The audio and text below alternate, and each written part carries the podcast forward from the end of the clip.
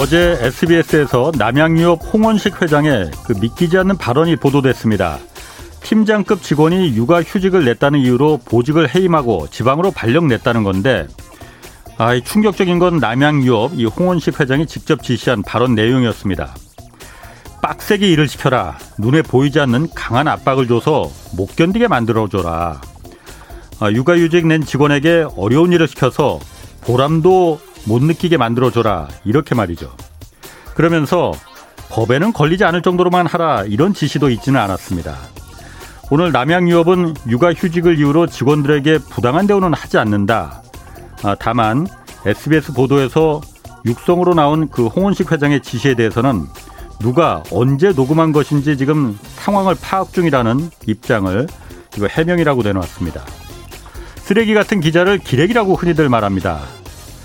그러면 이런 기업의 경영자는 이거 이거 정말 뭐라고 불러야 하나요?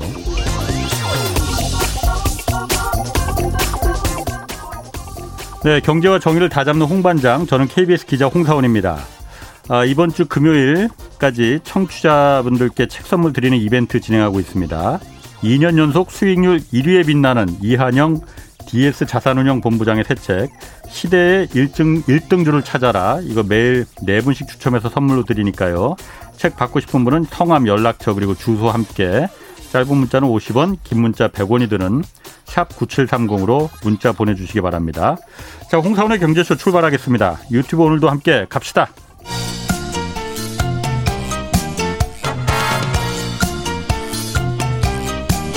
경제는 어렵고 주식은 더더욱 어려우시죠? 괜찮습니다. 우리에겐 염블리 염승환 이사님이 계시니까요. 친절하고 정확한 주가 분석. 이 시간 꼭 함께 해주세요. 네, 염블리의 영양 만점 종목 분석 시간입니다. 염승환 이베스트 투자증권 이사 나오셨습니다. 안녕하세요. 네, 안녕하세요. 예, 염승환 이사께도 궁금한 거 있으신 분들은 짧은 문자 50원, 긴 문자 100원 드는 샵 9730으로 문자 보내주시기 바라고요. 자, 먼저 삼성전자 그 미국 투자 소식부터 좀 알아볼게요. 그러니까 아직 삼성전자에서 발표한 건 아니죠. 그러니까 이게 네, 네. 보도로 미국의 반도체 생산 공장을 만든다고 했는데 이게 텍사스주의 테일러 씨이다라고 지금 보도가 나왔어요. 네네. 네. 뭐 자세한 내용 한번 좀 얘기해 주시죠. 이게 지금 현재 오스틴 공장이 있잖아요. 예. 거기서 가깝다고 하더라고요. 한 30분 거리. 차로 아. 한 30분 정도. 원래는 오스틴에 그 공장이 있죠. 삼성전자 반도체 네, 공장이. 네. 그게 아. 이제 오스틴 공장 간단히 설명드리면 이제 이게 98년도에 준공이 된 거고 예. 되게 오래됐어요. 그래서 예. 현재 이제 두 개의 공장 부지가 좀 있고 거기서 주로 이제 하는 건 파운드리 예. 메모리가 아니고 예. 이제 위탁 그 음. 그 받아가지고 하는 예, 예. TSMC랑 이제 비슷한 예, 예. 그런 사업을 하고 있고 작년 기준으로 매출이 한 3조 정도 나온 상태인데 일단 이제 이 옆에다가 지금 좀 건설을 한다 이제 음. 이 테일러시라고 하던데 근데 일단은 지금 아직은 이거는 이제 언론의 보도기 때문에 예. 여러분들이 뭐 무조건 사실이라고 생각은 하셔서 안 되겠고 예. 삼성이 직접 뭐 이재용 부회장이 뭐 출국한다는 얘기도 있었는데 오늘 기사 보니까 또 이재용 부회장 출국 안 한다는 얘기도 있고 다른 사람을 보낸다는 또 그런 기사도 일부 있더라고요. 재판도 있고 그래서 네, 뭐 일부 좀 그랬던 예. 것, 그러니까 잠깐 예. 읽어보니까 아마 이재용 부회장이 못 갈 수도 있고 예. 다른 사람이 갈 거다 이런 예. 기사도 있더라고요. 근데 어쨌든 이제 미국으로 만약에 가게 되면 음. 이런 발표들이 나올 가능성 분명히 있는 것 같아요. 예. 그래서 이제 언론 보도로는 테일러 씨로 지금 이제 나오고 있는데 특히 테일러 씨 같은 경우는 여기 이제 테일러 씨에 있는 이사회에서 예. 그 삼성전자 장 그 지난 6월 달이었나 봐요. 삼성전자 오스틴 법인이 제안한 그러니까 10년간 3,600억 정도 이제 세금 예. 인센티브를 좀 어. 그걸 좀 승인해달라고 했나 봐요. 딱 어, 네, 면제해 면제해달라는 어. 거죠. 그래서 이거를 이미 승인은 했대요. 예. 네, 테일러 씨가 그래서 예.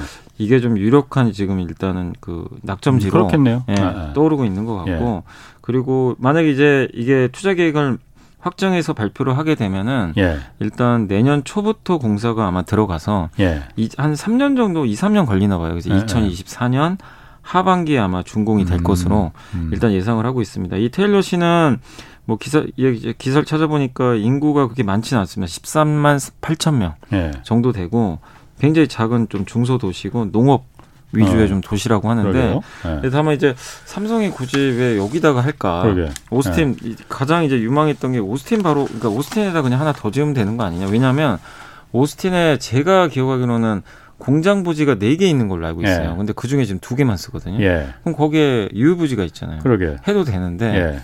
원래 같이 붙어 있어야만 예. 여러 가지 재반 비용 같은 것도 좀 적게 비용이 맞아요. 말씀하신 대로 기자님 말씀대로 이게 이원화를 해버리면 예. 비용이 당연히 들어갑니다. 예. 네, 당연히 뭐 이게 운송비도 더 들어갈 수도 예. 있, 다 보니까 근데 이제 그 삼성전자 측에서는 아마 그런 것 같아요. 딱 예. 보면 이원화를 하는 목적 중에 하나가 오스틴 공장이 올해 사고가 났잖아요. 한파 아, 때문에. 한파 정전. 예. 예. 근데 만약에 오스틴이 또 그 사고가 발생해서 예. 를 들면 그래 버리면은 그러면 밀집돼 있으면 다 그냥 음. 아무것도 못 하는 거죠. 그래서 차라리 물론 이제 거리가 어쨌든 좀 가깝기도 하지만 예. 이렇게 이혼을 하면 당장의 비용 부담은 좀 더 있더라도 음. 나중에 무슨 비상 상태가 발생했을 때 예. 한쪽이 이쪽 공장은 또 돌아갈 수가 있는 거잖아요. 아. 그래서 아마 그런 걸 좀 대비해 가지고 어. 하는 것 같고 그리고 거리가 어쨌든 먼 건 아니니까. 예, 예. 예. 그래서 아마 그런 부분에 좀 목적이 좀 가장 큰 게 아닌가라는 좀 분석들이 좀 나오고 있기 때문에 음. 그게 좀 약간 뭐 가장 뭐 타당성은 있는 것 같아요. 아. 예. 그 생산 규모나 이런 거는 뭐 그 발표가 됐습니까? 아직 발표된 건 아닌데 그렇지. 이제 네. 여기 기사 나온 걸 봤을 네. 때는 네배 정도 된다고 합니다. 오스틴 공장에 오스틴 공장 규모가 네. 오스틴 부지의 네배 정도의 예. 시스템 공장을 투자한다고 하는데 아마 금액은 19조 원 정도로 지금 예상이 돼 있고 예. 사실 그동안 미스틴 오스틴 공장에 들어간 돈이 누적 투자가 19조 원 정도 되거든요. 예. 근데 그만큼을 이번에 그냥 넣어버리는 거죠. 아. 예, 언론 보도에 의하면. 근데 이건 삼성이 20조 원 투자한다고 한번 예. 예전에 언급이 나왔었잖아요. 예, 그때 이제 그 이 문재인 대통령하고 이제 바이든 대통령 정상회담 했을 때 예, 삼성 투자 얘기도 예. 한번 나왔는데 예. 그게 이제 언제 확정하냐의 지금 문제거든요. 예, 예. 한다고는 뭐 어쨌든 음. 이제 그, 그 당시에 나왔기 때문에 그래서 여러 부지들이 사실 얘기가 되게 음. 많이 나왔는데 일단 이제 이런 보도로 봤을 때는 좀 테넷이 요 테일러 씨가 좀 더 유력해지지 않았나 이렇게 뭐 그게 어떤 뭐 그 이 반도체 그 기업들의 그 주가나 이런 거에 뭐 영향을 미치거나 그러지는 않은 것 같아요. 별로. 일단 투자를 네. 하면은 그래도 시장에서 아마 긍정적으로는 볼 것 같아요. 왜냐하면 이제 한 해 만에 뭐 말만 계속 나왔거든요. 예. 그리고 이재용 부회장이 그동안 이제 감옥에 있다 보니까 예. 사실 투자도 못 안 됐던 거고. 예. 근데 예. 일단 이제 가석방이 된 상태에서 투자 결정이 되면 이제 주식 투자를 하시는 분들 입장에서는 아 드디어 삼성이 투자를 하는구나. 뭔가 예. 이제 불확실성 하나가 음. 해소가 되고 이게 또 투자가 되면 거기 들어가는 우리나라의 뭐 중소기업들이 많잖아요. 음. 이 예, 기업들이 예. 또 낙수 효과를 받을 수가 있는 그렇죠. 거죠. 예. 그리고 삼성이 지금 격차가 좀 벌어졌어요. TSMC랑 예. 쫓아가기 위해서라도 빨리 하나, 그러니까 하루라도 빨리 삽을 뜨는 게 사실은 맞죠. 1등은 예. 저 멀리 도망가는데 예. 삼성은 아직 미국에 뭐 공식적으로는 아직 어떤 언급도 없기 때문에 TSMC 네. 같은 경우는 미국에만 지금 여섯 개 공장을 더 짓는다고 굉장히 공격적으로 발표를 그게 한 110조 원 정도 네. 들어가는 것 같아요. 그러니까 삼성은 네. 지금 20조인데 TSMC는 110조. 네, 인텔도 지금 또 한다면서요. 인텔도 한 20조 원 규모로. 어. 그러니까 이제 삼성 입장에서 근데 삼성이 저번 주 그 2주 전이었네요. 그때 삼성 그 이재용 부회장이 그 240조 투자 발표했을 때 예. 거기에도 그게 나와 있어요. 예. 분명히 TSMC 앞서가고 인텔의 예. 이런 상황에서 음, 음. 삼성이 비메모리 투자 많이 하겠다. 예. 네. 그거는 좀 삼성도 지금 인지를 하고 있는 것 같습니다. 그렇군요. 이번엔 그 애플카 있지 않습니까? 애플카가 네. 지난번에 현대차하고 뭐 한다 안 한다 뭐 하더니만은 거기는 이제 물 건너간 것 같고 LG하고 SK그룹 여기하고 지금 협력 회의가 지금 나온다. 네. 이거는 좀 어, 좀 가능성이 있는 얘기입니까? 어떻습니까? 이게 사실은 아. 예전에도 한 달 전인가 뭐 어느 한 언론사였던 것 같아요. 예. 보도가 되긴 했어요. 근데 예. 근데 사람들이 그랬죠. 그때 당시엔 또 뭐 우리 한번 그 현대차하고 애플카 이슈가 어떻게 된지 우리가 알잖아요. 예. 그러니까 뭐 사람들이 이게 진짜일까? 약간 이제 긴가민가 네. 했던 거죠. 사실 예. 그때도. 근데 이번에 그 대만 IT 언론이거든요. 디지타임즈라는 데가 있어요. 대만에. 음. 유력 이제 언론인데 특히 대만이 애플 소식에 되게 정통한 국가예요. 예. 워낙 거기 아. value chain들이 많으니까. 예. 그래서 거기서 나온 이제 보도가 그 한국의 LG, 음. SK 관계자를 만나고 갔고 예. 그 그걸 거쳐서 도요다까지 갔다 왔다. 예. 이런 이제 얘기가 나왔거든요. 예. 그러니까 모르겠어요. 뭐 그게 진짜인지는 우리는 확인할 방법은 없지만 예. 그냥 그거를 뭐 그냥 거짓 기사를 쓸 리는 저는 없다고는 보거든요. 예. 그래서 아마 만났을 가능성 분명히 높은 것 같은데 예. 시장에서는 일단은 LG가 할 가능성이 좀 높지 않을까 이런 예상들을 하는 이유가 뭐냐면 이제 SK는 사실 자동차라는 회사는 아니잖아요. 배터리 그럼 배터리 몰라도. 네. 가능성은 있어 보이고 예.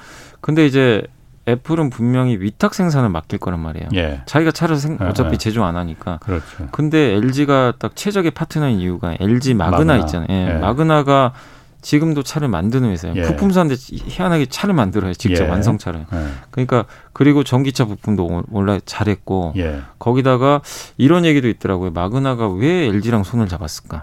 그 어. 많은 회사. 마그나가 2등인가 3등인가 해요. 그렇죠. 이 부품 회사 그렇죠. 중에. 근데 굳이 왜 LG지? 아. 이제 그러면 LG는 이제 공공하게 뭐 알려졌지만 예. 애플의 부품을 많은 아, 걸 납품해요. 예, 관계가 좋은 걸로 사실 많이 알려져 있어요. 아 그럼 마그나의 목적은 애플이었다는 거예요? 그, 그러니까 모르죠. 저도. 아, 예. 근데 추측을 어, 해보면 어, 그럴 수 있네. 마그나가 근데 예. LG 전자가 또 부품 잘하잖아요. 예, 원래 예. 그 전기차 부품 하고 모터, 인버터 이런 거 기술력이 있으니까 GM에도 이미 납품을 했고. 근데 그러면 LG랑 손을 잡으면 좀 애플 쪽에 좀 뭔가 이렇게 좀 쉽게 하지 않을까 그렇게 보시는 분들도 계시더라고요. 예. 그러니까 뭐 어떤 추측도 사실 다 가능은 한데 음. 어찌 됐건 간에 증권가에서 지금 보고 있는 거는 일단은 LG 마그나가 유력하다. 왜냐하면은 예. 애플이 완성차에 뭐 애플 입장에서 현대차가 만들어 줘도 좋고 음. 도요다가 만들어 줘도 좋고 폭스바겐이 만들어 주면 좋죠. 완성차가 만들어 준다는데 예. 근데 완성차 업체들은 애플 밑으로 들어가야 되거든요. 음, 그렇죠. 자기 브랜드 가치가 하청업체 예, 하청업체 되니까 네. 그게 싫어서 저도 현대차가 안 된 걸로 알고 있는데 네. 근데 LG 마구나는 그럴 이유가 없는 거죠. 그렇죠. 하청업체로 뭐, 들어가는 게 이미 부품 회사니까 예, 예, 예. 그렇기 때문에 거기에 거부 반응이 아. 없고 그래서 애플과 LG 마그나의 어쨌든 예. 협력설은 계속 나오는데 근데 문제는 이게 참 어려운 게요 우리가 확인할 방법이 없어요. 왜냐하면 애플이 이걸 결정을 해도 절대 공개 안 하고요. LG나 SK는 지금 뭐 입장이 뭐 있어요? 아무 얘기도 안 하고 있어요. 아. 예, 어떤 얘기도 없어. 그냥 이제 증권가나 언론상에서만 노출되는 건데. 예. 그래서 우리가 이제 합리적으로 추론을 하는 거죠. 예. 근데 이제 애플 입장에서도 그 예전에 타이탄 프로젝트도 한 것처럼 그 타이탄이 그 자율주행 전기차 예, 자율주행. 프로젝트죠. 그래서 애플의, 애플의 목적은 예. 지금 테슬라가 어쨌든 하고 있는데 예. 애플 입장에서는 스마트폰만 가지고 이제 고성장을 하긴 어렵잖아요. 사실 음. 누가 봐도. 예, 예. 그러면 그 다음 타자로 이 자율주행 전기차를 노리고 있는 것 같은데 충분히 음. 애플 입장에서 해볼 만한 게임이거든요. 예. 충분히 그 소프트웨어도 가지고 있고 하니까 예, 예. 그런 가운데 예전부터 프로젝트도 추진했고 하다가 좀 중단된 걸로 알고 있어요. 잘 안 돼가지고. 근데 그때 기사를 보니까 아직은 그 뭐죠? 사업부는 좀 남아 있는 것 같더라고요. 예. 있는데 뭔가 이제 안 된 거죠, 잘. 어. 예, 중간에 2019년도인가 예. 그때 그래서 흐지부지 되긴 했는데 애플도 지금 이제 2024년 얘기가 자꾸 예. 나오잖아요. 2024년이면 예. 내년에는 어쨌든 뭐가 나와야 되거든요. 어. 차를 생산하는데 뭐 당장 예. 뚝딱 되는 건 아니니까. 공 그리고 애플은 자기 전용 공장을 짓길 무조건 원해요. 자동차 전용. 공장. 예. 그래서 애플은요. 그거는 그 여미, 여미사님의 생각입니까? 아니면 애플에서 말한 겁니까? 아니, 그건 진짜예요. 왜냐하면 어. LG 디스플레이도 그렇고요. 네. 삼성의 A5라는 공장이 있어요. A5가 예. 뭐냐면은 애플 전용 OLED 디스플레이 생산 공장이에요. 음. 거기는 애플 것만 생산을 해줘요. 나만을 위해서 그럼 음, 일을 네. 해라. 그건 그런 공장이 필요하다. 저번에 그 기억 안 네. 나세요? 그 삼성전자 실적 발표에서 되게 특이했던 게 네. 애플이 삼성한테 돈을 일시적으로 줬다는 얘기 제가 해드렸죠. 디스플레이에서 음, 음, 야, 예, 아, 예. 그 너네한테 미안하니까 예. 이, 거 일종가 줄게. 예. 그게 뭐냐면은 이만큼을 그 전용 공장을 만들어 준 대신에 이만큼을 100이라는 음, 걸 생산해 주길 음, 음, 음, 했는데 예. 그게 이제 애플에서는 생각보다 아, 이 100까지는 필요 없는 것 같은데 예. 60만 받아간 거예요. 40이 아. 손해 보잖아요. 예. 그걸 메꿔준 거예요. 아. 그 삼성한테 돈을 준 예. 거죠. 그게 왜냐하면 전용 공장을 만들어줬기 때문에. 그만큼 그런 전속 관계를 원하는 거군요. 그러니까. 예. 그래서 애플은 그게 좀 있어요. 그 무조건 자기 전용 공장을 만들기 원해요. 아. 그래서 보면은 애플인지 우리가 확인은 솔직히 안 되는데 예. 얼마 전에 LG 디스플레이도 3.3조 원인가요? 그 한 2주 정도 됐어요. 그 OLED 중소형 OLED 패널 공장 짓는다는 공시를 했어요. 예. 이건 누가 봐도 예. 아 그러면 LED 디스플레이가 삼성에 납품할 것도 아니고 예. 딱 봐도 애플밖에 없는 거죠. 예. 우리가 추측을 하지만 예. 전용 공장을 사실 되게 원하거든요. 근데 음. 자동차는 더 심하겠죠. 음. 그래서 전용 공장 그러니까 우리가 추측할 수 있는 건 뭐냐면 예. 이런 거죠. 애플이나 LG나 SK나 누구도 분명히 언급을 못 해요. 비밀 예. 유지 계약이 있기 때문에. 예. 그럼 우리가 확인할 방법은 예를 들면 SK가 갑자기 배터리 전용 공장을 하나 짓는다. 아, 누군지 모르고 애플 공장이네 그거는. 그럴 수도 있고요. 아니면 이제 LG 예. 마그나에서 예, 예. 갑자기 위탁 생산 공장을 짓겠다. 이건 예. 왜냐 이런 거 공시를 해야 되잖아요. 예. 우리 한다고 시설주자.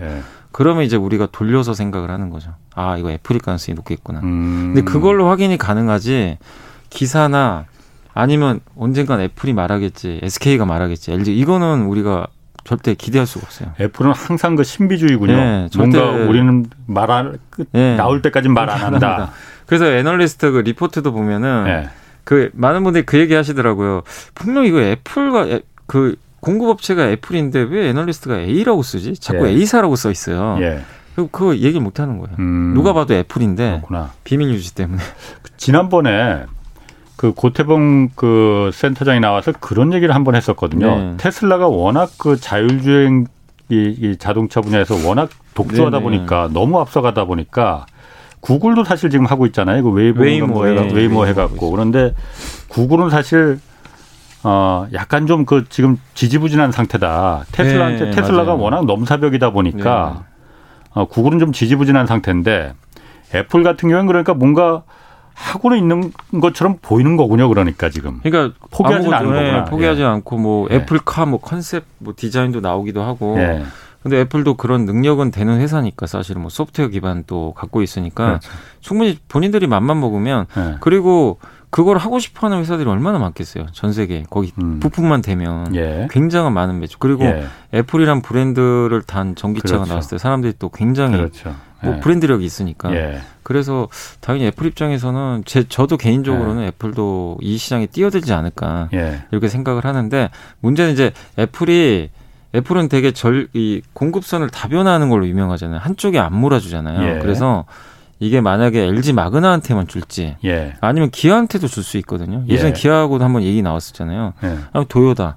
이렇게 세 개로 나눌 수도 있는 거죠. 음, 음, 음 그러니까 음. 그거는 좀 모르겠어요. 그렇구나. 여러 군데로 나눌지는. 음. 예. 현대차하고는 완전히 그럼 그 끝난 그것도 모르는 거죠. 그것도 그러니까. 모르는 거죠. 그러니까 아. 현대차에서는 이제 뭐 그때 제가 공시 보니까 뭐 중단됐다라는 식으로 얘기가 예. 나오긴 했는데 그럼 어쨌든 이제 끝난 거잖아요. 예. 그 공시 내용이면 이제는 진행 예. 안 하는 건데 다만 이제 얼마 전에 뭐 그런 추측은 나오더라고요. 뭐냐면 그 스마트 키 있잖아요. 우리 예. 그뭐 현대차나 이거 요즘 차 보면은 자동차 키 말고 자기 핸드폰으로 열고 닫을 수 있는 아, 그게 예. 있거든요. 근데 예. 이제 제너시스 같은데 보면은 예. 그 삼성 갤럭시 아이 그 안드로이드 있죠. 안드로이드 그걸로는 이게 열고 닫을 수가 예. 있어요. 예. 근데 아. 애플 건 안 됐어요. 아. 이번에 그걸 넣는다고 하더라고요. 음. iOS. 그래서 기사가 나온 게 어, 다시 애플 그 다시 현대차랑 애플하고 협력 협력하나? 음. 약간 이제 이런 음. 게 있었는데 근데 그것만 가지고는 알 수 없는 것 같아요. 그렇군요. 그냥 왜냐하면 그거 뭐 그 소프트웨어 넣는 거 정도니까 예. 그래서 예. 물 밑에서 접촉이 일어나는지는 누구도 지금 알 수는 없기 때문에 네. 일단은 공식적으로는 안 하는 걸로 지금 아직은 보는 게 맞는 그렇군요. 것 같습니다. 그 현대차 얘기가 나와서 그런데 그, 얼, 그 독일에서 왜그 네. 모터쇼 열리는 네. 거 있잖아요. 거기서 보니까 현대차가 로봇 택시를 하나 공개를 했어요. 아이오닉 5의 그 뚜껑에 뭐 하나 이렇게 그 장치 달아서 네.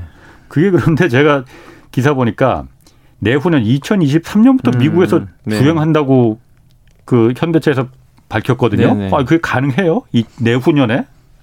이건 현대차가 하기 나름인데 네. 일단은 지금 언론상에는 어떻게 나와 있냐면 비공개 테스트를 하고 있대요. 그러니까 그게 미국에서. 사람 없는 그러니까 택시 예, 로봇 택시죠. 거죠. 예. 로봇 택시. 그러니까 뭐냐면 지금 하고 있는 거는 예. 그 자율주행 단계가 레벨 0부터 5까지 있어요. 예. 근데 지금 현대차가 하는 거는 뭐냐면 레벨 4입니다. 레벨 4가 뭐냐면 예. 일단 운전석은 있어요. 예. 그러니까 사람은 앉아 있는데 예. 문제는 이제 완전 자율주행은 맞아요. 예. 그러니까 사람이 개입 없이 그냥 예. 차가 알아서 가는 겁니다. 예. 레벨 5가 이제 진짜 궁극적인 건데 예. 그 운전석이 없어요. 음. 아예 운전석 자체도 없고. 근데 그것까지는 아직은 어렵고. 예. 그래서 레벨 4. 그러니까 뭐냐면은 좀 혹시라도 뭔가 위기 상황이 오면 예, 이제 예. 사람이 개입을 해야 되니까. 예. 그래서 레벨 4를 지금 이제 그 미국 쪽에서 지금 일단 인증을 받고 요걸 테스트하는 걸로 좀 알고 있거든요. 그게 예. 이제 실제적으로 이제 본격 주행을 하는 거는 2023년으로 지금 계획이 돼 있고 지금 현대차 혼자 하는 게 아니라 현대차가 그 자율주행 솔루션 만드는 미국 기업 앱티브라고 있어요. 네, 인수했죠. 네, 네, 그거랑 이제 같이 합작사 모셔널을 만들어서 예, 예. 하고 있고 그 미국에 보면 공유 그 호출 서비스 있잖아요. 예. 그게 우버가 제일 유명하잖아요. 우버 예. 경쟁사가 리프트거든요. 예. 리프트하고 이미 계약을 맺은 것 같더라고요. 그래서 2023년에 이제 Lyft 그러니까 고객이 Lyft 앱을 딱 키고 이제 차량 호출 ride hailing이라고 하더라고요. 차량 호출하는 거를. 예. 그러면은 차량을 딱 호출하면 아이오닉 5가 이제 알아서 자율주행으로 아. 오는 거죠. 그리고 운전사는 있긴 있고 있어야죠, 그러니까 일단. 혹시 모르 네, 아직 그 뭐, 그럼요. 뭐, 그 그거 진짜 아. 뭐 나중에 무슨 일이 발생할지 모르니까. 예. 근데 예. 일단은 레벨 4도 사실은 완전 자율주행 그렇죠. 맞아요. 예. 그래서 그거를 지금 하고 있나 봐요. 그래서 아. Lyft라는 회사를 통해서 예. 일단은 2023년에 시행하겠다. 음. 이렇게 지금 언급은 되고 있습니다. 그렇군요. 그리고 또 현대차가 그 배터리 이제 전기차 그리고 수소 전기차 요 두 계획도 발표했다고 해요. 네. 어떤 내용인지 한번 좀 얘기해 주시죠. 일단 이제 2030년에 전 네. 세계 이제 차량 판매 가운데서 네. 순수 전기차 있죠. 예. 그다음에 이제 수소 연료 전기차. 그 현대차가 다른 회사랑 다르게 수소차를 같이 하니까 그렇죠. 이게 좀 특이하죠. 근데 예. 요거를 전동화 차량 비중을 30%까지 2030년까지 이제 전체 중에 30%가 되는 거 두 개 합쳐서 2040년에는 80%까지 80%면 음. 거의 다 그냥 이제 이쪽으로 바뀐다고 보시면 좋을 것 같고 예. 2035년부터는 유럽에서 판매하는 모든 현대차를 예. 전기차와 수소 전기차로 아예 몇 년, 몇 년부터? 2035년부터는. 아. 그러니까 이제 10년 좀 넘게 남았는데, 예. 그리고 한국은 좀 늦어요. 예. 2040년에 한국은 예. 모든 이제 차를 다 전기차, 수소차로 예. 판매하는 그런 전략을 이제 밝혔습니다. 그러니까 결국에 2030년이 넘어가면 예. 현대차의 이제 판매 비중에서 전기차와 수소차가 차지하는 게 굉장히 음. 급속도로 늘어날 수밖에 없는 그런 이제 정책을 좀 발표를 한 것 같아요. 그래서 탄소 중립으로 현대차도 일단 가겠다. 어. 탄, 그러니까 만드는 것도 뭐 그렇고 그 넷제로라고 하는데 탄소 배출도 아예 제로로 하는 그런 이제 시스템으로 음. 가면서 판매하는 차까지도 이제 순수하게 음. 내연기관차는 점점 없애겠다. 이런 일단 전략을 발표는 어. 했습니다. 이게 그 전기차라는 게 사실 그 한 뭐 몇 년 전부터 뭐 1년, 2년 전부터 사실 전기차라는 게 이제 화두로 막 나오기 네. 시작했잖아요. 그런데 좀 한참 걸릴 것 같았었는데 요즘 보면은 전기차가 파란 번호판 단 것도 많은 자주 눈에 띄고 네.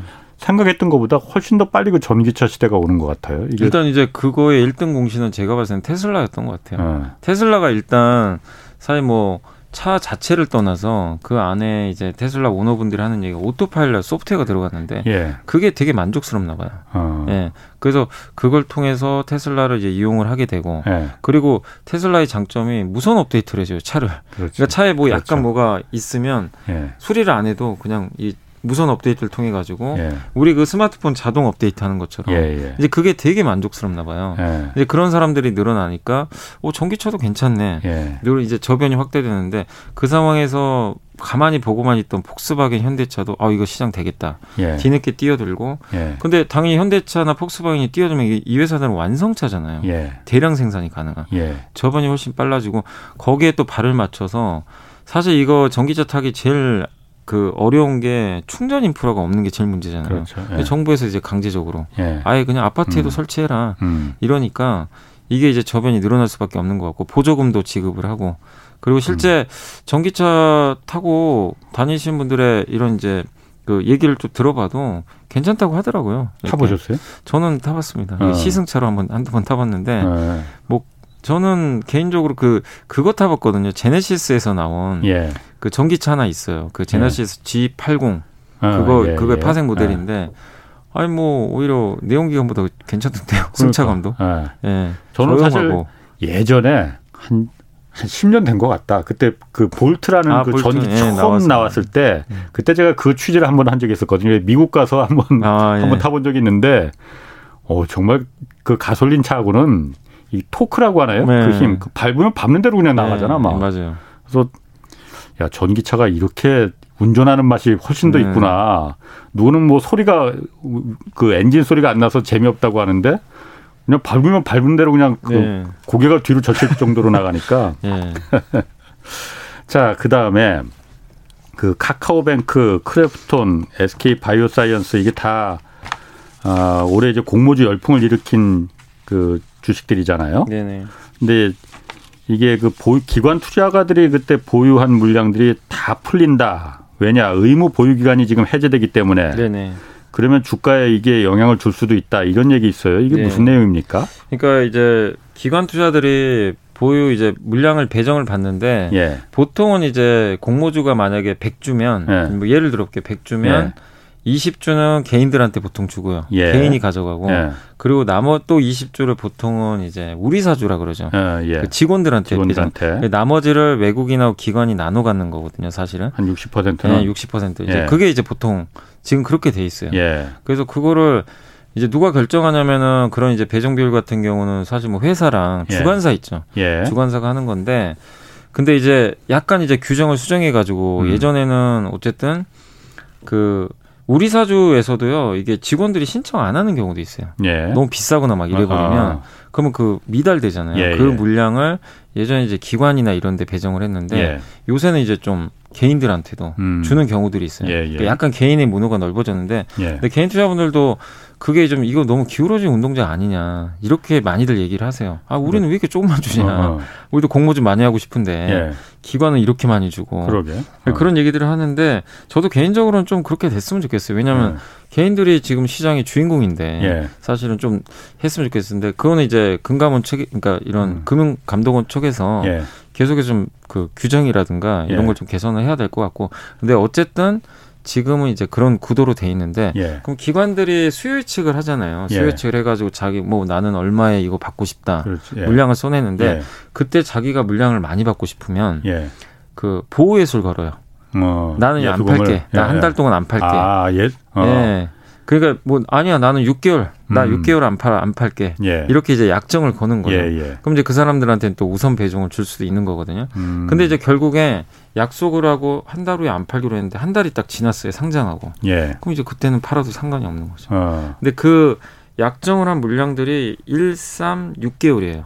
세 번이에요, 세 번. 아, 예수 기간이? 네, 예수 아, 기간이 딱세 번. 예. 그러니까 거기에 관련된 기관 투자가 각각 다 다를 거 아니에요. 예, 예. 근데 카카오뱅크를 예로 들면 예. 이번 6일 날 이미 나왔습니다. 예. 6일 날 314만 주가 예. 이번에 이제 보호 예수가 풀렸어요. 예. 기관 전체 이제 배정 물량이 어. 3,600만 주 중에 8.72%. 음. 이제 그 물량은 예. 나와도 상관이 없는 거죠.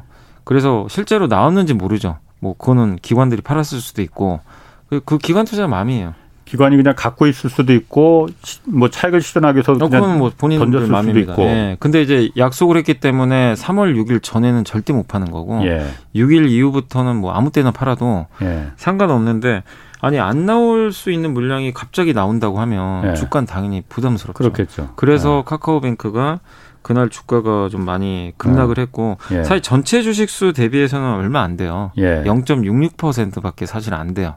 근데 이게 왜 또 무섭냐면 3개월 후에 또 나오죠. 그러네. 6개월 후에 또 나와요. 예. 그러니까 이제 그때마다 한 번씩 또 흔들릴 어. 수 있어요. 실제로 그 작년에 SK 바이오팜하고 예. 하이브란 기업 있잖아요. 예. 그게 신규 상장하고 그 보호예수 물량이 이제 풀리는 시기가 다가왔을 때 주가가 빠졌어요. 음. 근데 되게 재밌는 건 그게 다 끝나니까 또 조르륵 다 올라가더라고요. 그럼 그 기관들한테 그렇게 그 보호예수 의무 보유 기간을 그 이렇게 강조하는 이유는 뭐예요? 아, 일단은 뭐 그거는 사실은 뭐 그 어떤 규정이 있는지 저도 그것까지 규정은 모르겠는데 네.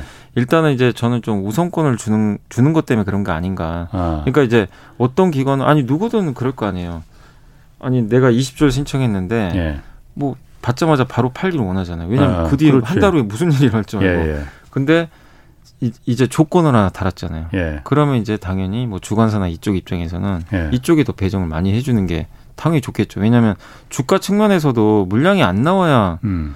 그러니까 그렇죠. 회사 입장에서도 주가가 당연히 높은 게 좋거든요. 그렇죠. 근데 네. 만약에 물량이 쏟아져 버리면 예. 빠질 수 있기 때문에 그런 관점으로 본다라면은 보호 예수를 많이 걸어주면 당연히 더 우대 혜택을 줄 수밖에 없는 거죠. 어떻게 보면은. 아니 그러면은 네. 처음에 그러면 왜 그렇게 바보 같은 짓을 하지? 그냥 기관이든 개인이든 뭐 그 차별하지 말고 네. 지금 기관한테 무조건 한 아까 말씀하신 대로 한 60%를 갖다가 뭐 특혜를 주는 거잖아요. 네. 그 그냥 없이 그냥 다 똑같이 그냥 자 사고 싶은 사람 우리 공부할 테니까 사라 하고 음. 그 보호예수 같은 거 없어 그럼 없어도 되는 거 아니에요. 이제 그건 그런데 지금은 어. 규정이 그렇게 돼 있어요. 기관들이 우선 어. 배정을 받는 걸로 되게 그렇게 그래서 그거는 한번 그 규정이? 그건 한번 어. 금감원에 한번 문의를 해보시는 게 좋을 것 같아요. 제가 만든 게 아니라서 누군가가 그 이득을 보는 왕서방이 네. 있을 것 같은데. 네. 아. 자 그러면은 네. 지금 SK 바이오사이언스 크래프톤 여기도 지금 그때 그 기관들이 많이 갖고 갔잖아요. 그럼 이 네. 물량도 지금 이것도 다 풀렸습니까? 그럼 아니요, 크래프톤은 10일부터 풀려요. 아. 10일이니까 오늘 7일이니까 이제 이번 주 금요일이 되겠네요. 예. 예. 그때부터 이거는 이건 좀 더 많은 기관 배정 수량의 16.9%에 해당하는 96만 예. 주가 예. 이번에 풀리게 됩니다. 전체 주식 수의 1.97%니까 음. 적진 않고 그리고 SK 바이오사이언스는 18일 날 나옵니다. 18일 날 394만 주. 예. 이거 역시 그 기관 배정 수량의 31%로 이건 좀 물량이 되게 많거든요. 어. 바이오사이언스는 상장한 지가 꽤 좀 됐잖아요. 그렇죠. 3월 달에 상장했기 때문에 예. 6개월이 이제 지났거든요. 이제 예. 마지막 물량이 나오는 거죠. 그래서 음. 이제 그동안 못 팔았던 물량들이 나오는데 아마 기관 투자들은 오히려 그러니까 SK바이오스는 되게 뭐 보호해수 걸었던 기관들이 돈을 더 많이 벌죠. 6개월 동안 못 음, 팔았잖아요. 그렇지. 근데 주가 예. 많이 올랐어요. 예, 예. 굉장히 많이 올랐기 때문에 음. 그래서 첫날 판 기관이 가장 적게 어떻게 보면 돈을 많이 못 벌었고 예. 지금 6개월 그냥 의무 보유 때문에 어쩔 수 없이 안 팔았던 기관들은 예. 오히려 지금 굉장히 큰 수익이 나가지고 음. 그래서 아마 매도할 가능성이 분명히 높은데 18일 날 일단 물량이 출회가 되니까 그 점은 투자하신 분들은 조금 주의는 하셔야 될 것 같아요. 그때 보면은 그 주식이 뭐 저 같은 아마추어가 보더라도 떨어질 것 같은데요. 그 전에 그러면 여기 주식 갖고 있는 사람들은 미리 좀 그러니까 이런 거는 그러니까 그게 무조건 떨어진다는 모르지만 네. 이런 거 지금 물량이 적지가 않잖아요. 394만 네. 그러니까 주니까 예. 기관 전체 물량이 31%나 되거든요. 예. 그러면은 기관들이 물론 안 팔 수도 있지만 예. 지금 수익이 많이 나 있단 말이에요. 예. 상식적으로 팔 가능성이 높죠. 예. 그럼 보통 어떻게 되냐면요. 그 날짜 전에 빠져요 주가가. 예. 원래 그 전에 빠지고 되게 아이러니한 건 당일날 올라가더라고요. 미리 음. 빠졌기 때문에 예, 예. 그런 경우도 되게 많아요. 그래서 음. 아마 주가는 좀 당분간은 예. 물량 부담 때문에 조금 부진할 가능성은 염두를 해두는 게 맞는 것 같습니다. 그렇군요. 그런데 암만 생각해도 그 기관들한테 왜 물론 그 기업의 그 산업 자본을 조달하는데 기관이 매우 중요하다는 건 제가 네. 100번 이해가 가는데 그렇다고 해도 너무 과도한 특혜를 주는 거 아닌가? 왜 그 특혜를 줄까? 네. 그 의문이 자꾸 머리에서 떠나질 않네요. 네. 한번 다음에 좀 알아봐 네. 주시고 저희도 한번 나름대로 한번 네. 그거는 다음에 한번 좀 주제로 한번 다뤄보죠. 자 그리고 또 현대중공업 여기가 상장을 기업 공개하고 상장을 준비한다는데 현대중공업이 원래 상장이 안 된 회사였어요? 아 원래는 그리고? 상장을 했던 회사인데 네. 이게, 이게 스토리가 좀 그런 게 예전에 이제 현대중공업이 몇 년 전에 예. 원래는 현대중공업이었죠. 근데 그 안에 뭐가 있었냐면 현대건설기계도 있고 예. 현대일렉트릭 뭐 이렇게 전력하는 회사 예. 또 현대 뭐 로보틱스인가요? 예. 로봇 관련 회사도 있고 예. 그러니까 기계랑 건설이랑 조선 이게 합쳐져 있었어요. 근데 예. 이제 너무 조선 비중이 크니까 사실 이제 이쪽이 존재감이 없었는데 이 회사들 다 각각 떼냈어요. 어. 분할해가지고 예. 현대건설기계도 상장시켜 버렸고 예. 현대일렉트릭도 상장시켰고 예. 근데 되게 특이한 게 현대중공업은 상장을 안 시키고 물적 분할을 해가지고 한국조선해양이 이제 밑으로 둬버린 거예요. 지주회사를 하나 만들어가지고. 어 물적 분할을 누구랑 한 거예요, 그러니까? 그러니까 어. 현대중공업이란 이름이 있는데 예, 예. 그 회사를 이제 중간 지주사를 하나 만들어 버린 거예요. 어, 어. 갑자기 그러니까 예. 한국조선해양이라는. 아. 그래서 조선해양이 아까 말씀드린 그 밑에 현대 일렉트릭 건설기를 예, 예. 다 가지고 가, 얘네들은 상장을 시켜버렸어요. 아, 예. 미포조선도 밑에 아하. 있고. 근데 현대 중공업만큼 100% 가져버린 거예요. 음. 100%면 비상장으로 가야 되거든요. 예. 상장을 못 하니까 예. 그 구도로 그냥 이어진 거예요. 아. 그런데 결국에 이제 이번에 그 물적 분할했더니 현대 중공업이 음. 이제 신규 상장을 하게 되는 거죠. 예. 예. 그래서 그런 좀 구도라고 보시면 좋을 것 음. 같고 이번에 이제 지금 청약 하고 있는 것 같은데 예. 지금 내일까지 청약을 하거든요. 근데 예. 흥행은 좀 잘 되고 있는 것 같고 음. 공모가가 6만 원인데 시가총액이 5.3조 정도로 지금 평가받고 있고요. 유통 가능 물량이 근데 이게 사람들이 좀 관심을 갖는 게 예. 조선업종 지금 요새 수주 잘 되는 건 많이도 알고 계실 거예요. 수주가 예, 잘 그렇죠. 되는데 예. 유통 가능 물량이 너무 적어요. 10.3%밖에 안 돼요. 어. 이번에 그리고 기관들이 보호해소를 많이 신청을 해놨어요. 아까 그 나 안 팔겠다 예, 예. 이런 게좀 예. 절반 이상 되다 보니까 예. 어, 당장 물량 안 나올 것 같고 음. 그리고 그 한국조선해양이 최대 주주잖아요. 예. 이 회사가 지분을 70%나 갖게 돼요. 음. 그대로 그러니까 많은 지분은 여전히 보유해요. 그러네, 예. 그럼 물량이 안 나올 거 아니에요. 예, 예. 그러니까 가뜩이나 없는데 보호해서 또 걸고 그럼 물량이 어, 조금밖에 안 그러게. 나오니까 이건 수급상으로 보면은 굉장히 또 좀 익사이트하게 움직일 수 있다라고 사람들이 기대를 하는 것 같아요. 아. 그래서 지금 기관 수요 측에서도 그 경쟁률이 1,835대 1 나왔어요. 어. 마어마합니다 기관들이 서로 받아가려고. 기관들도. 예. 어. 그래서 아. 아마 좀 흥행할 가능성이 높고 개인들도 이제 그 소식을 들었을 거 아니에요. 그러니까 하자 예. 예. 분위기가 지금 하자는 분위기여가지고 예. 그래서 지금 근데 이거는 이제 중복 청약은 안 되고 예. 무조건 이제 한 증권사에서만 아. 청약이 가능합니다. 그럼 이거 개인들은 얼마나 그 배정이 되는 거예요? 이것도 20% 정도. 20% 정도. 예, 전체 물량이 한20% 정도. 이제 아니 어. 20 여기 보니까 25%로 돼 있네요. 예. 25% 450만 조. 어. 요게 이제 개인들한테 배정이 돼 있습니다. 그럼 공모가가 6만 원이면은 네. 배정이 그 수급이 그렇게 적다면은 굉장히 흥행에 성공할 가능성이 높겠네요. 네. 그러니까 이제 많은 분들이 아, 이 정도 공식이면 네.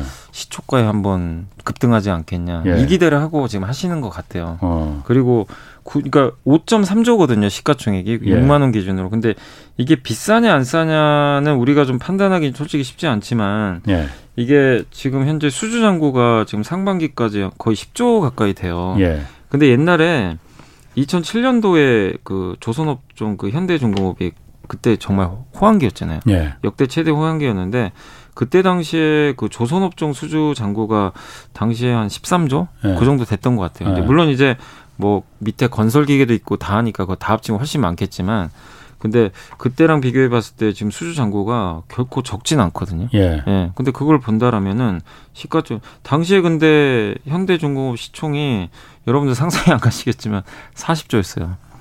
2007년도에. 2007년도에 40조. 40조였어요. 어. 현대중공업이 그때 예. 이제 조선조 화랑일 때 예. 주가가 50 얼마였습니다. 예. 근데 지금 10만 원대였잖아요. 한국조선해양이. 예.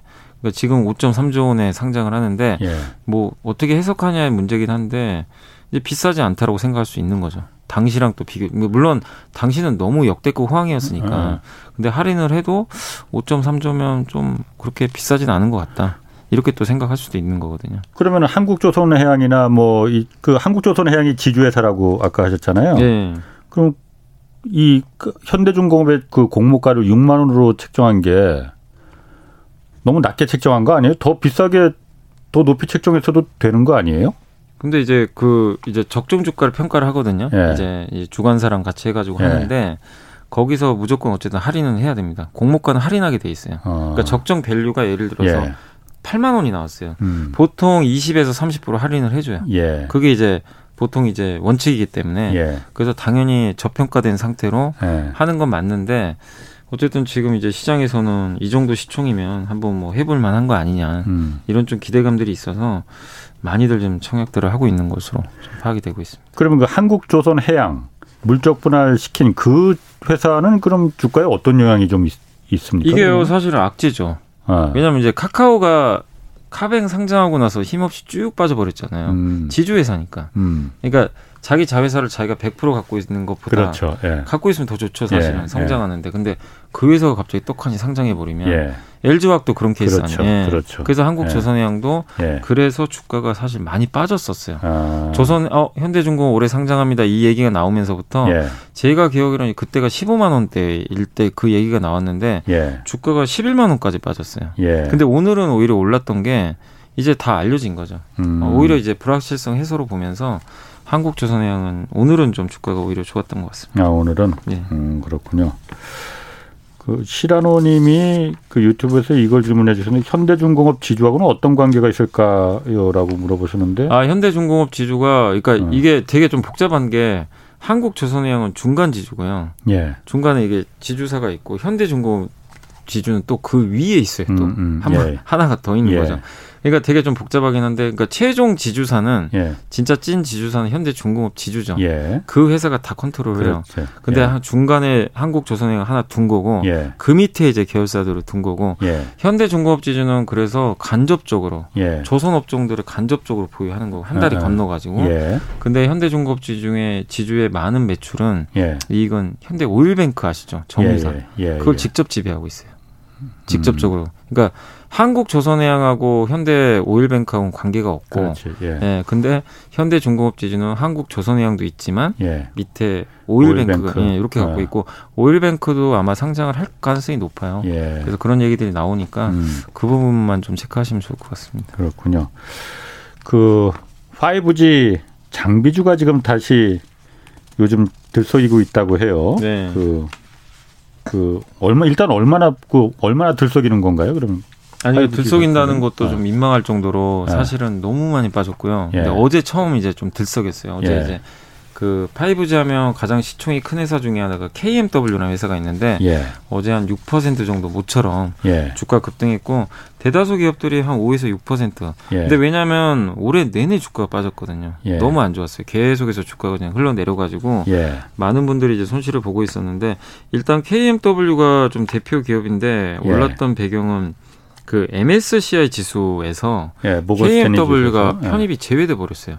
아. 그 8월 달에 예. 8월 말 기준으로. 예. 그리고 당연히 외국인들이 팔아버렸겠죠. 예. 그래서 수급 이슈로 계속 빠졌고. 근데 그게 예. 끝났잖아요. 예. 더 이상 악재는 없다. 수급 예. 악재. 그게 하나 있었고. 그 다음에 우리나라 통신 장비 회사들은 거의 어디다 납품을 많이 하냐면 삼성전자에 주로 많이 납품을 하거든요. 근데 삼성전자가 미국의 버라이즌의 대규모 수주를 따는 게 있어요.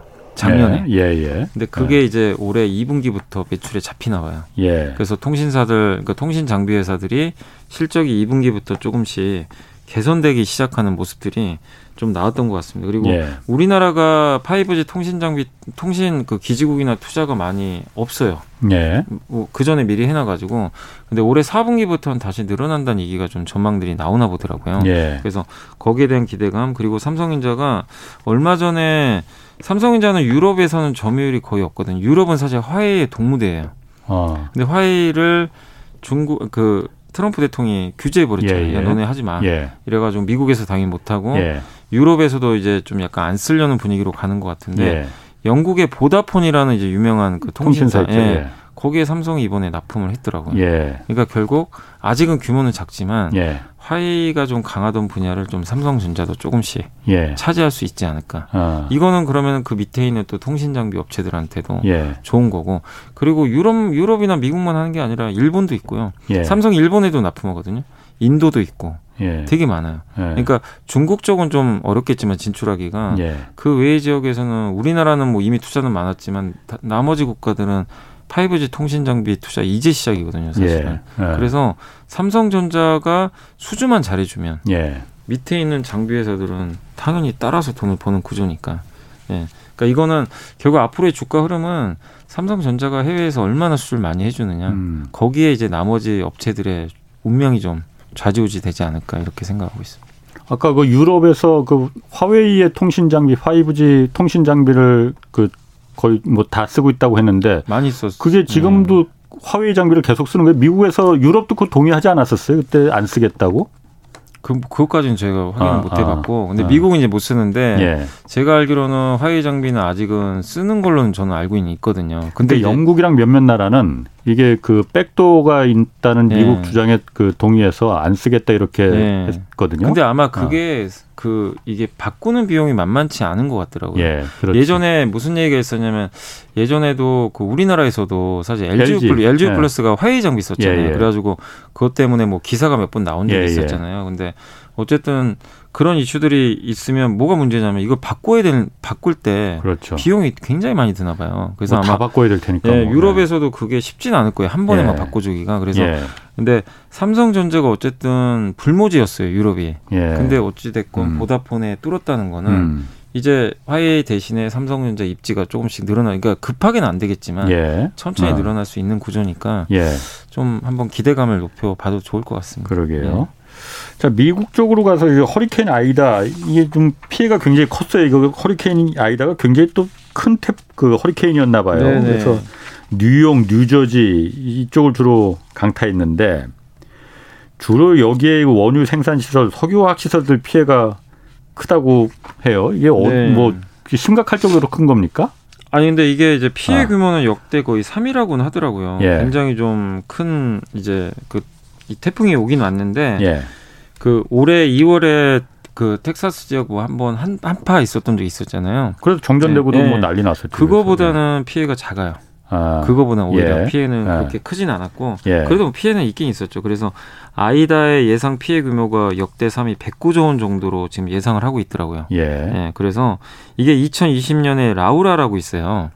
허리케인. 네, 허리케인. 예. 그거보다 다섯 배나 크다고 합니다, 사실. 어. 그래서 이제 강타를 했는데 예. 다행히 뭐 그래도 2월 한파 대비해서는 좀 적었기 때문에 예. 뭐 우리가 예상했던 것보다 엄청난 피해는 아니었어요. 어. 근데 뭐 일본 뭐 뉴욕이나 이런 뉴저지 쪽에 비가 많이 와가지고 예. 침수 피해 그 정도는 있었는데 근데 이제 우리나라 주식으로 생각을 하면 예. 어떤 영향이 있을까 그걸 봐야 어. 되잖아요. 근데 예. 석유화학 공장들의 일부 좀 타격이 있었나 봐요. 어. 그 미국에도 석유화학 공장들이 많잖아요. 있죠. 우리나라랑 예, 예. 경쟁을 하니까. 예, 예, 그래서 그런 제품들 주로 이제 뭐 PVC 같은 게 이제 그 건설 건자재에 많이 쓰이는 소재인데 예. 이쪽도 생산이 중단된 것 같더라고요. 그러니까 일부 제품들이 공장이 예. 가동이 이제 셧다운 돼버린 거죠. 이게 막혀버리니까 그렇게 되면 가뜩이나 지금 공급이 부족한데 그러니까. 이 제품들 생산 안 되면 당연히 우리나라 기업들은 수혜를 받겠죠. 경쟁사니까. 우리나라 기업이 수혜를 받는 건 수혜를 받는 거고 일단 네. 가뜩이나 공급이 부족해진 공급이 네, 부족하다는데 네. 그 정도의 문제를 거다. 일으킬 만한 정도로 그 피해가 있는 이 영향이 네, 이번에 좀 일부 컸던 것 같더라고요. 네. 그리고 이제 이런 일들이 또 발생을 하면 예. 그 가장 피해를 보는 데가 사실 집이잖아요. 예. 건물, 집 이런 게 타격을 받잖아요. 예. 실제로 좀 피해가 많았던 것 같은데 예. 그러면은 미국에서 또 이런 이제 이 재난 지원을 하기 때문에 예. 이제 건설 수요가 늘어나거든요. 예. 근데 이제 대부분의 지금 이번에 셧다운 들어간 데가 건설용 예. 석유화학 제품들이 많아요. 예. 뭐 에폭시 페인트 원료가 에폭시거든요. 이런 쪽도 지금 예. 가동 중단됐고 그러면은 우리나라 업체들 중에서 예. 건설용 석유화학 소재를 만드는 석유화학 회사들이 몇 개 있어요. 그런 예. 회사들이 어. 좀 반사이익을 얻을 수 있는 그러게요. 거죠. 예. 그래서 실제로 주가들이 좀 최근에 움직임들은 괜찮아요. 오히려 어. 이런 뉴스가 나오고 나서는 조금씩은 이제 오르는 거. 근데 물론 이제 우리나라 기업들이 뭐 물론 미국에 직수출하는 기업도 있고 예. 아닌 기업도 있기 때문에 좀 그건 좀 발라봐야 음. 되겠지만 예. 어쨌든 지금 이 뉴스는 전 세계 석유화학 수급에는 수급을 타이트하게 만드는 재료기 때문에 좀 긍정적으로는 작용할 것 같습니다. 그렇군요. 몇 분 저 전화 그 문의 들어온 분들 좀 네. 소개 좀 하겠습니다. 0912님이 0912님이 유용하게 방송 방송 잘 듣고 있습니다. 오늘 보니까 NC 소프트 이 주식 많이 여기가 많이 오늘 내려갔나 네, 봐요. 3% 빠졌던 어. 것 같더라고요. 예, 어떻게 될지 그 왜 빠졌을지 물어보셨거든요. 이게 이제 NC 소프트에 대한 게임에 대한 실망인 것 같아요. 왜냐하면 NC 소프트가 네. 매출 순위는 여전히 견고해요. 예. 뭐 게임이 2등, 4등, 5등 막 이렇게 순위권에 있는데 세 개 게임이 예. 굉장히 뭐 이건 성과 나쁜 건 아닌데. 예. 그 게임이 너무 비슷하다 이거예요. 이번에 나왔던 블레이드 앤 소울 2도 아, 기존 게임과 뭐가 다르냐. 음. 그러니까 자꾸 이제 너무 좀 쉽게 돈 벌려고 하는 거 아니냐. 예. 이런 좀 이제 내용들이 그러니까 어. 일부 커뮤니티에서 불만들이 예. 있는 것 같더라고요. 어. 그래서 이제 이, 이런 식으로 가면 NC가 진짜 위험한 거 아니야? 예. 그래서 이 주가가 폭삭 주저앉았는데 음. 예. 다만 이제 그건 이미 충, 분히 반영됐고 리니지 예. W란 게임이 사전 예약 들어갔거든요. 그게 예. 아마 11월에 나올 거예요. 예. 국가 대항전이에요. 리니지 유저들끼리 일본 예. 유저, 한국 유저끼리 막 싸울 수도 있나 봐요. 예. 그걸 이제 공개를 했는데 그게 11월에 이제 아마 출시될 가능성이 높아요. 예. 이제 그건 좀 기대를 하고 있는 것 같더라고요. 그래서 어. 그게 좀 또 임박을 하면 한번 올라갈 수는 있지 않을까라고 아. 예상은 하고 있습니다. 그렇군요. 8207님이 이거 물어보셨거든요. 펜오션. 여기가 분기 실적이 사상 최대라고 그렇게 전망이 좋다고 보도가 됐었 그렇게 됐었나 봐요. 그런데 주가는 별로 그렇게 뭐 지지부진한가 봐요. 왜냐하면 네. 미리 선반영해서 그렇습니다. 항상 아. 뭐든지 좋은 거를 미리 선반영했고 왜 그러냐면 예. 페노션이 이제 BDI 지수라고 벌크선 운임 지수. 벌크선이 예. 그거잖아요. 뭐 이게 석탄 같은 거. 그렇지. 예. 예. 이런 것들을 이제 실어 나르는 예. 데인데 그걸 이제 이런 선대를 운영을 하는데 BDI 지수가 굉장히 많이 올랐어요. 음. 굉장히 고공행진했거든요. 예. 근데 최근에 꺾여버렸어요. 아. 그러니까 그거 따라가는 거죠, 사실은. 예. 그래서 지금 실적 좋은 게 중요한 게 아니고요. 예. 앞으로 BDI 지수가 어떻게 될 거냐. 예. 근데 이게 최근에 좀 꺾이다 보니까 투자들이 어 이제 진짜 꺾인 거 아니야? 근데 사실 미래를 몰라요. 저도 모르고. 예. 근데 일단은 그걸 보고 투자자들은 일단 팔자. 예. 주가도 좀 올랐었거든요. 꽤. 예. 그래서 BDI 지수가 다시 올라가야 됩니다. 예. 오르면 오르는데 그게 지금처럼 좀 계속 만약에 계속 꺾인다면 어. 주가 오르는 건 또 쉽지 않거든요. 어. 그래서 BDI 지수를 계속 확인하시는 수밖에 없는 것 같아요. 그렇군요. 1478님이 아까도 그 게임 뭐 잠깐 나왔었지만 크래프톤 여기 지금 그 어떻게 될지 궁금하다고 물어보셨거든요. 크래프톤이요? 예. 어떤 걸 말씀하시는 그러니까 거예요? 크래프톤 주가가 아까 아까도 예, 이제 그 공, 예, 뭐, 보호예수. 예, 예. 근데 보호해수 물량은 나오는데 저는 크래프톤을 나쁘게는 안 보는 게요. 예. MSCI 지수에 아마 11월에 편입될 가능성이 높아요. 음, 한두 달 남았는데 그 시총이 아. 크니까. 예. 그래서 아마 이 물량들 해소되면 예. 다시 주가는 좀 올라가지 않을까 생각합니다. 그렇군요. 알겠습니다. 아, 오늘 말씀 잘 들었습니다. 지금까지 염승환 이베스트 투자증권 이사 함께했습니다. 다음 주에 또 네, 뵙겠습니다. 네, 자 오늘 여기까지 하겠고요. 저는 내일 다시 찾아뵙겠습니다. 지금까지 경제와 정의를 다잡는 홍반장 홍사원의 경제쇼였습니다.